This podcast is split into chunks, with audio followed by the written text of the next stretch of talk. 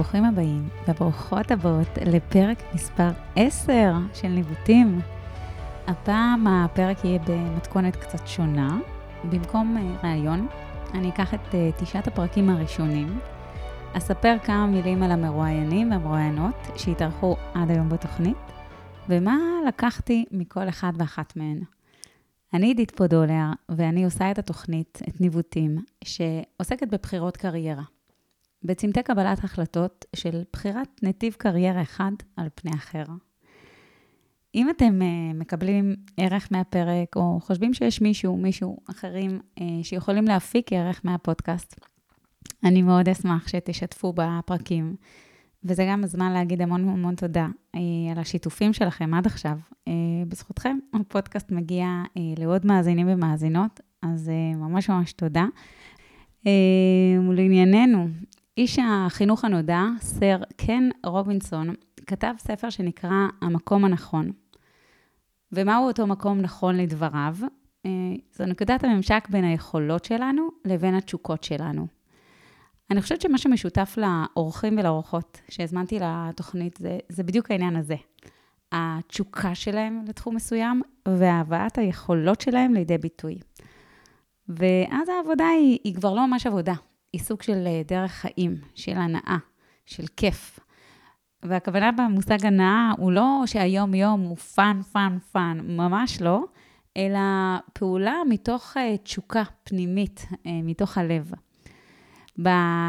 בספר המשך שאותו קן רובינסון כתב, שנקרא למצוא את המקום הנכון, הוא נותן ממש כלים מעשיים להבין איפה התשוקות שלנו נמצאות, וגם מה היכולות הייחודיות של כל אחד ואחת מאיתנו, וטביעת האצבע הייחודית שלנו. יש אנשים שהתמזל מזלם, וכבר בגיל ממש צעיר הם, הם מבינים מה מושך אותם, איפה התשוקות שלהם נמצאות, ויש כאלה שגילו את זה בגיל יותר מאוחר, וגם להם יש הרבה מזל. וגם יש את עדיין מי שטרים ומחפשים לגלות את המקום הנכון עבורם, מה שאומר שאף פעם לא מאוחר מדי. מי שהבינה כבר בגיל מאוד מאוד צעיר, גיל שבע, מה היא רוצה לעשות, היא עורכת דין יהודית מייזלס, מהפרק הראשון, שהיא עורכת דין לענייני משפחה.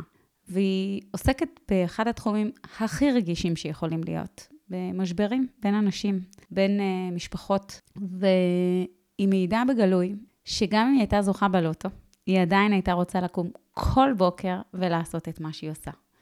ומבחינת יהודית, בהקשר התעסוקתי, היא אומרת שהדבר הכי טוב שיכול לקרות לך, או לך, זה לקום בבוקר ולשמוח אל המקום שהולכים אליו, ואל הדבר הזה שהולכים לעשות אותו. ומבחינתה הצלחה זה לאהוב את מה שאתה עושה. בפרק השני נפגשתי עם העיתונאית נטע אחיטוב, ממגזין סוף השבוע של עיתון הארץ, ובניגוד ליהודית, היא לא הבינה מגיל צעיר שהייעוד שלה הוא להיות עיתונאית, ודי במקרה היא הגיעה לעולם העיתונות, כשהיא הייתה סטודנטית, סטודנטית למדעים באוניברסיטת תל אביב. וכשהיא נפגשה עם הכתיבה והתחקירים, היא הרגישה כמי שהכה אותה ברק. היא התאהבה במקצוע הזה, והבינה שזה מה שהיא רוצה לעשות בחיים. נטע אה, חולקת בפרק השני טיפים מעשיים, איך אפשר להגיע להיות עיתונאי או עיתונאית. אה, אז מי שיודע, מגיל צעיר, שהוא נמשך לתחום, היא ממליצה לעבור בצבא בתחנות של אה, גלי צה"ל או במחנה, או גם אפשרות נוספת בדובר צה"ל שמלמד את הצד ההפוך, איך לענות לעיתונאים. ולחילופין, אה, אפשר לעבוד כעורך או עורכת בדסק החדשות, שזו עבודה במשמרות, אה, מעלים אייטמים של כתבי שטח, או לאתר או לפרינט. ומבחינת נטע זה בית הספר הכי טוב לעיתונות, והיא מספרת שהרבה כתבים התחילו ככה כאורחים בדסק. עוד אה, שאפשר לכתוב בעיתון, מבלי להיות עיתונאי או עיתונאית במשרה מלאה, היא להציע כתבות פרילנס לאורחי המוסף או למדור הדעות.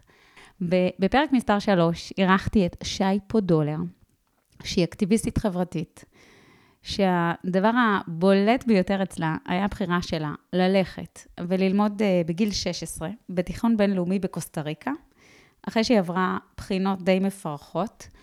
היא פגשה שם נערים ונערות מכל העולם, וזה פתח לה את הראש למגוון של אה, שפות, דעות, תרבויות, חינוך, חשיבה ביקורתית, אה, והדעה שלי באופן כללי, שאני חושבת שזה לגמרי שינה לה את uh, מסלול חייה. בגיל uh, 21, אחרי שהיא קיבלה המון תשובות שליליות ממקומות עבודה של עבודות זמניות כאלה, היא החליטה ככה בלילה של ייאוש, אה, לשלוח מלא מלא מלא קורות חיים לעבודות שהיא כן רצתה, אבל היא חשבה שהיא לא מתאימה להן בגלל היעדר הניסיון שלה. ככה לפחות לפי מה שהיה כתוב בדרישות תפקיד. ולהפתעתה, היא התקבלה להיות יועצת ודוברת פרלמנטרית לחברת כנסת בגיל מאוד צעיר. ומאותו יום היא קיבלה החלטה שהיא לא מגבילה את עצמה יותר בניסיון להגיע למקומות שהיא רוצה.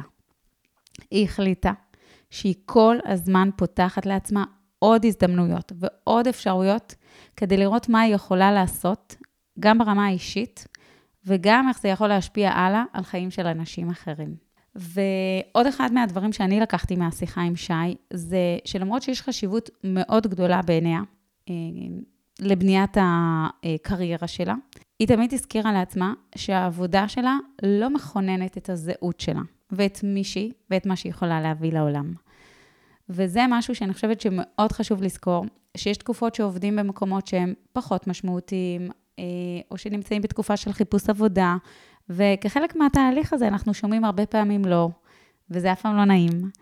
וצריך לזכור שהערך העצמי שלנו, מי שאנחנו והזהות שלנו, יכולים להיות משמעותיים, גם בלי הקריירה הכי מדויקת לנו באותה נקודת זמן. וזה משהו שלדעתי שווה לחדד ולזכור. ולשמור על הביטחון העצמי שלנו, אה, לטפח אותו, אה, וגם אם אנחנו לא נמצאים במקום הנכון לנו עכשיו, עדיין להמשיך ולחפש אותו מתוך מקום של כוח ושל אמונה בעצמנו.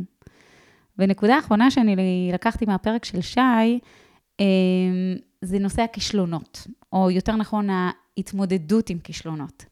כשהיא הייתה יושבת ראש אגודת הסטודנטים והסטודנטיות של האוניברסיטה העברית, היא מספרת שהיא חוותה המון כישלונות, ודברים שהיא רצתה שיקרו או שלא קרו, או שקרו בצורה אחרת ממה שהיא קיוותה. אבל היא מאמינה שהיכולת לייצר שינוי ולהגיע להישגים לא קשורה באיך שהיא מתמודדת עם ההצלחות שלה, אלא קשורה אך ורק לאיך שהיא מתמודדת עם הכישלונות שלה. ברגע שהיא מבינה שכישלון הוא חלק מהעניין, היא מחליטה שתוך איקס זמן היא עומדת על הרגליים וממשיכה הלאה. בפרק, אה, בפרק מספר 4 פגשתי את אה, דוקטור מריאן חטיב, שהיא כירורגית שד ואונקופלסטית. היום היא היחידה בארץ שגם מבצעת אה, את הסרת הגידולים בשד וגם את ניתוח השחזור שלו ביחד. היא גם עומדת בראש מרכז השד בבית חולים איכילוב, והיא מונתה לתפקיד לפני שנה, בגיל 40, שזה מאוד מאוד מאוד צעיר, לתפקיד כזה. אגב, אנחנו נמצאים עכשיו בחודש אוקטובר, שהוא חודש למודעות סרטן השד, אז uh, זה הזמן גם לבקש מהמאזינות שלנו, שהן מעל גיל 25, uh, אה, ללכת ולהיבדק. ככה לפחות לפי ההמלצה של מריאן. Uh, מריאן נמצאת בתחום שלה כ-20 שנה, שזה כולל גם את הלימודי הרפואה. ורק בשנה החמישית ללימודים, כשהתחילה את הרוטציה בכירורגיה, היא התאהבה במקצוע. עד אז היא לא הבינה אם היא רוצה להיות רופאה בכלל.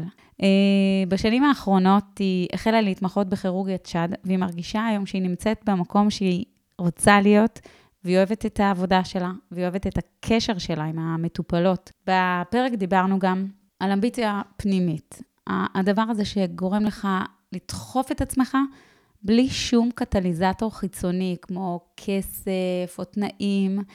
אה, וגם אריאן, כמו יהודית מייזלס, מדברת על אה, ללכת אחרי הלב. ואני חושבת שזה נכון לכל מקצוע, גם לרפואה, אבל לכל מקצוע אחר, אה, ללכת אחרי הלב. מריאן היא אחת הרופאות הכי מוכשרות בארץ, ובאותה נשימה אני אומר גם שהיא מאוד מאוד מאוד צנועה, והיא מספרת בפרק הרביעי שהדברים קרו לה במקרה. והמקריות הזו הובילה אותה לנקודה שהיא נמצאת היום. אבל אני חייבת להגיד שאני חושבת, אה, או יותר נכון מאמינה, שההשקעה העצומה שלה לאורך השנים, והעשייה הרבה שלה, מעבר למחויבויות שהיו לה כסטודנטית לרפואה, כסטאג'רית, כמתמחה, היא עשתה הרבה הרבה הרבה מעבר. היא זו שהובילה אותה בגיל מאוד צעיר למקום שהיא נמצאת בו היום. אז בהקשר הזה של אה, מזל ואקראיות, אה, שווה להיזכר שמזל זה שילוב של הכנה והזדמנות. ודברים לא קורים סתם. בפרק מספר 5 פגשתי את תת-אלוף במילואים, גור שרייבמן, שהיה מפקד שייטת 13, מפקד בה"ד 1, מפקד אוגדת אדום, ועוד המון המון המון תפקידים סופר סופר מעניינים בצבא. דיברנו על קריירה צבאית של קצין לוחם, אה, ועל המסלול שגור עשה בצבא, מחניך בשייטת לפיקוד עליה, אה, תוך מעבר על אה, פיקוד סיירת גבעתי, פיקוד על גצר גבעתי, ו- ועוד. ואני חושבת שמה שמייחד מאוד את גור, ואפשר לקחת את זה לכל קריירה ו- ולכל דבר בחיים, זו הבחירה המודעת שלו והבחירה האקטיבית שלו לבחור כל פעם מחדש את התחנה הבאה עבורו. אה, אם בוחנים את התחנות שגור עבר במסלול הצבאי שלו, אה, מגלים שכמעט כל תחנה הייתה איזשהו שינוי של אה, ברירת המחדל שקיימת. ואני חושבת שזה משהו שהוא ספג כבר מילדות בבית שלו, בנאות הכיכר, בדרום, בחינוך שהיה שונה ובלתי מתפשר. ואני חושבת שעוד משהו שגור עשה ב, בכל הקריירה הצבאית שלו, ש, שממילא כבר הייתה במסלולים סופר תובעניים, זה הרצון לאתגר את עצמו כל פעם מחדש. אם זה השינוי של היחידה שהוא היה בה בשייטת, מיחידה של אה, הפעלת כלי שיט ליחידה של פושטים, ואם זה המעבר לפיקוד בחיל הירוק, לעומת המשך טבעי, לדוגמה, של פיקוד על אה, סטיל בחיל הים, ואם זה להיות מפקד בה"ד אחת הראשון, שהוא גם מפקד השייטת. ומהפרק החמישי אה, של גור, אה, אני עוברת לפרק השישי, שבו אירחתי את שף שחף שבתאי, ששירת יחד עם גור בשייטת, ושניהם אפילו בני אותו מחזור. שחף למד אה, בישול בפריז, והוא התאהב במקצוע. הוא אוחז בקריירת שף בינלאומית, חובקת עולם, והוא אחד האנשים הכי אנרגטיים ומצחיקים שהכרתי. ומה שמעניין בסיפור של שחף, שאחרי שהוא הגיע לפסגות התהילה באולם הקולינרי, הוא היה שבע שנים, אה, שף, אה, שף השנה בצ'כיה, כתב ספרי בישול, אה, הקים וניהל מסעדות מפורסמות בעולם. בחירות שהוא עשה הובילו אותו חזרה לתחילת הדרך. הוא היה שוטף כלים, חותך ירקות, ובעיקר מממש חלומות של אחרים. והוא יכל להרים ידיים ולהתייאש, והוא בחר להתחיל מההתחלה, מתוך אמונה בכישרון שלו. האמונה הזו השתלמה לו, והוא חזר רק כדי לכבוש עוד ועוד פסגות, ועדיין, הוא אף פעם לא התבשם מההצלחה של עצמו, הוא כל הזמן ממשיך uh, למצוא דרכים uh, לרגש, והראש שלו כל הזמן עסוק ביצירות חדשות. ושחף גם מספר על עצמו שהוא כל הזמן מחפש את הצד השמח של החיים.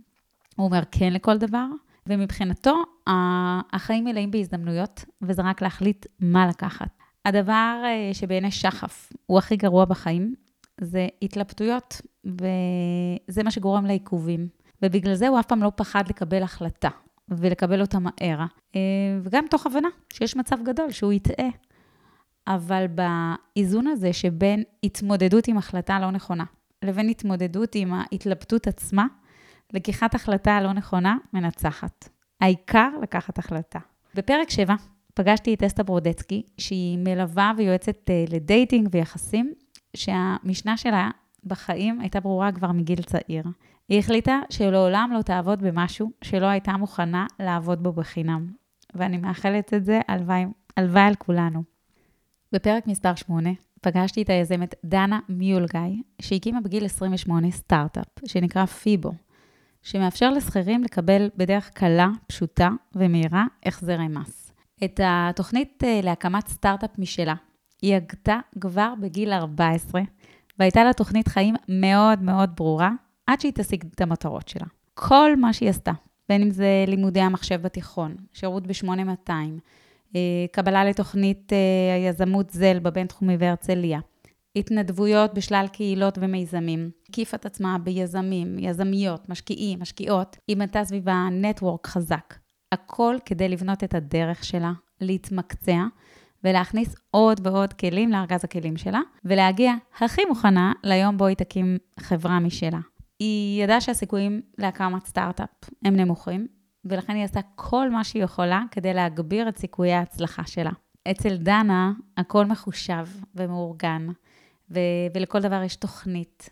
אבל בחיים לא הכל הולך על פי התוכניות, אה, וכשדברים השתבשו, היא ידעה למצוא דרכים חלופיות, וכל הזמן המשיכה להיות עם העיניים על המטרה לעבר המגדלור שלה. ואחד הדברים הכי בולטים בדרך של דנה, שאפשר לקחת לכל תחום קריירה, הוא לא לחכות שמשהו יגיע אליך, אלא להיות כל הזמן פרואקטיבי בתהליכים. לא לחכות שהמציאות תקרה לך, אלא לבנות אותה כדי לגרום לדברים לקרות. ובשביל זה צריך סבלנות והרבה. אה, ואם מדברים על סבלנות, זה רכיב שחייבים אותו במקצוע שבו בחר האדריכל דניאל זרחי, מהפרק התשיעי.